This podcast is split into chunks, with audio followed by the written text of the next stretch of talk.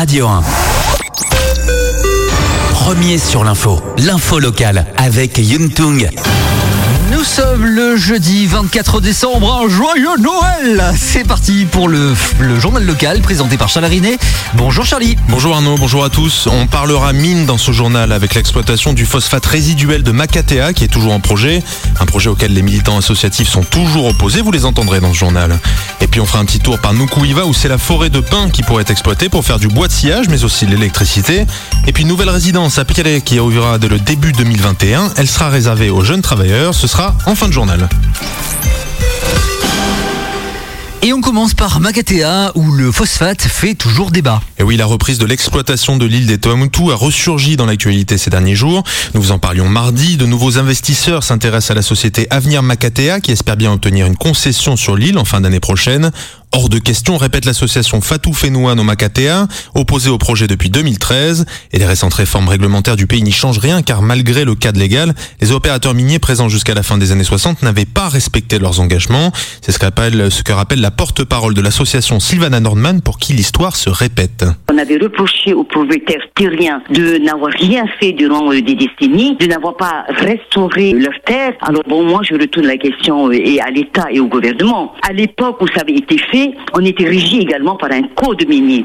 Et ce code minier stipulait bien qu'il devait y avoir une réhabilitation, une restauration du sol. Personne n'a suivi. Cette partie euh, qui est essentielle pour le Fatou finnois, pour qu'il vive, pour qu'il se construise, a été complètement occultée. Et aujourd'hui, euh, on se pose la question qui va le faire? Préserver Makatea donc, mais pas seulement. Pour l'association, d'autres îles ont des ressources et pourraient être dans le viseur des miniers dans les années à venir. Il faut savoir une chose, le code minier ne concerne pas uniquement Makatea.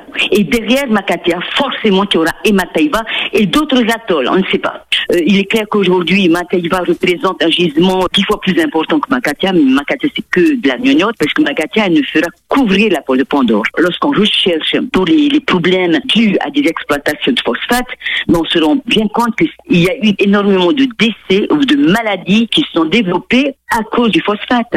Du côté d'Avenir Macatea, on essaye de calmer les esprits. Le potentiel rachat de la société par Chatham Rock Phosphate, un spécialiste des terres rares néo-zélandais, ne change rien au projet, qui n'est d'ailleurs pas encore à l'heure de l'exploitation.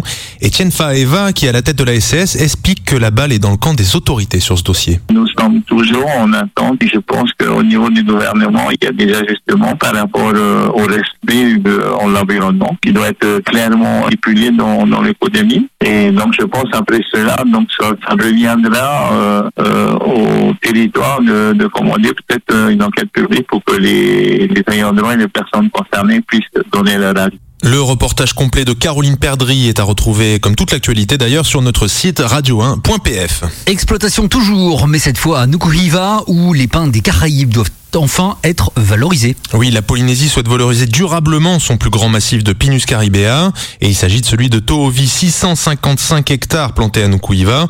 Il faut 30 ans pour qu'un pin arrive à maturité, alors le pays a fait ses calculs. Il est possible de produire 7500 mètres cubes de boissier chaque année sans entamer les réserves de l'île des Marquises. Cela représente tout de même un quart des besoins du Fénois qui importe encore beaucoup de bois au lieu de valoriser ses ressources. Le Conseil des ministres a donc donné son accord hier pour lancer courant janvier un appel public à candidature afin de sélectionner une société qui, exploitera le massif de Nukuiva. Investissement prévu 650 millions de francs pour une concession d'au moins 15 ans. Une trentaine d'emplois directs devaient être créés. Les résidus de bois devraient être brûlés pour fournir de l'électricité à la ville de Taiohae. Enfin, des négociations dans le conflit Carrefour. Le mouvement lancé en intersyndical mardi matin est toujours en cours dans les quatre hypermarchés du groupe Van. Vous avez beaucoup entendu les deux parties, mais direction et grévistes ne se sont pas réellement rencontrés depuis lundi. Une rencontre est enfin prévue sous l'égide de la direction du travail à 8h30 ce matin. Le patronat et notamment le MEDEF avaient demandé sur cette antenne à l'administration de prendre ses responsabilités et les syndicats assurent aussi de leur côté avoir saisi l'inspection du travail. En attendant, les carrefours Punaouia, Aroué et Taravao restent ouverts et un peu perturbés. Qu'en pensent les clients en pleine course de Noël? Pascal Bastianagi est allé leur poser la question hier. Non, ça ne nous a pas du tout gênés. Bah, barrage filtrant, euh, quand on est arrivé, on a circulé librement et ça va. Et on n'a pas été gênés. C'est juste que les caisses, il n'y a pas beaucoup de caisses qui sont ouvertes. C'est mort quoi. Ouais, il y, a du monde. Il y a moins de monde par rapport au normal, quoi. Il y a moins de monde. Ça bouscule pas, quoi. Voilà, tout le monde espère un accord ou au moins des avancées dans les négociations aujourd'hui. Pour rappel, la direction du groupe Van estime que beaucoup de demandes des syndicats sont illégitimes, voire pour certaines illégales. Les grévistes, eux, comptent bien faire avancer leurs revendications, sans quoi la grève pourrait être étendue à d'autres sociétés du groupe. À noter aussi au passage qu'un mouvement de grève distinct a aussi commencé au magasin Marina Express de Punaouia. Covid maintenant avec l'inquiétude à Moria pour la période des fêtes. L'île Sœur est déjà très fréquentée depuis le début des vacances par les touristes et les Polynésiens et les ferries sont pleins pour ce week-end de Noël et celui du jour de l'an. Pas question que ces déplacements ne fassent repartir les chiffres à la hausse, estime le pays. Dans un communiqué, la présidence appelle les visiteurs à respecter les efforts et la santé des habitants de l'île qui a beaucoup fait pour combattre l'épidémie. Les préconisations restent les mêmes, porter le masque en intérieur ou dans les zones bondées, respecter les distances sociales ou encore éviter les grands regroupements. Attention aussi aux abus d'alcool pour les fêtes, prévient le pays. Boire, c'est augmenter le risque d'accident sur la route ou sur le lagon et peut-être surcharger un peu plus les services d'urgence et de réanimation très sollicités par le virus. Pour rappel, les autorités comptaient hier 107 décès liés à l'épidémie, 60 personnes hospitalisées pour cause de Covid, dont 23 en réanimation. Un appel à la solidarité pour Fidji. Fidji qui échappe pour l'instant à la pandémie, mais l'archipel a été durement frappé par un cyclone de catégorie 5 les 17 et 18 décembre. Yaza, c'est son nom, a fait beaucoup de dégâts sur l'île de Vanuatu, ce qui avait poussé Edouard Fritsch à annoncer une aide d'urgence de 15 millions de francs de matériel, du matériel qui doit être embarqué à bord du navire Tahiti Nui le 28 décembre et être livré 5 jours plus tard à Suva. L'idée, c'est de joindre à cet envoi les dons de la population. On écoute Manuel Terey, le chef de la délégation aux affaires internationales. La priorité, et ça c'est une demande de Fidji, c'est qu'ils souhaitaient surtout avoir euh, du matériel, euh, ce qu'ils appellent emergency material, hein, donc tronçonneuses, des tentes, des bâches, surtout aussi des citernes d'eau pour qu'ils puissent avoir de l'eau potable, des petits groupes électrogènes. Ils nous ont aussi demandé des bidons d'eau et surtout des tablettes pour mettre dans l'eau pour ne pas que l'eau euh, tourne. hein. Mais c'est surtout le fait que maintenant, avec le soutien et le patronage de la Croix-Rouge, nous avons donc sollicité les communes, les églises, les associations euh, d'apporter euh, des vêtements et surtout la population, comme elle a fait en 2015, rappelez-vous, pour le Vanuatu. Voilà, si vous voulez donner des vêtements usagés ou neufs, vous pouvez les déposer jusqu'à samedi midi dans les mairies de toutes les communes.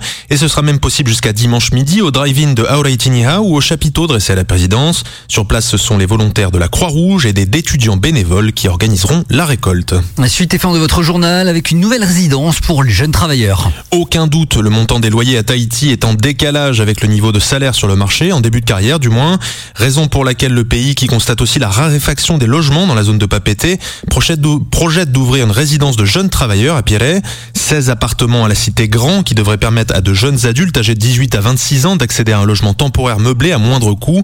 Priorité aux détenteurs d'un contrat de travail ou d'une formation rémunérée et place réservée pour les salariés handicapés ou les bénéficiaires d'une convention d'accès à l'emploi. Des logements disponibles pour deux ans maximum et qui sont actuellement en rénovation. L'ouverture de la résidence de jeunes travailleurs est prévue pour le premier trimestre 2021. Voilà, il est 7h38, c'est la fin de cette édition. Merci de l'avoir suivi.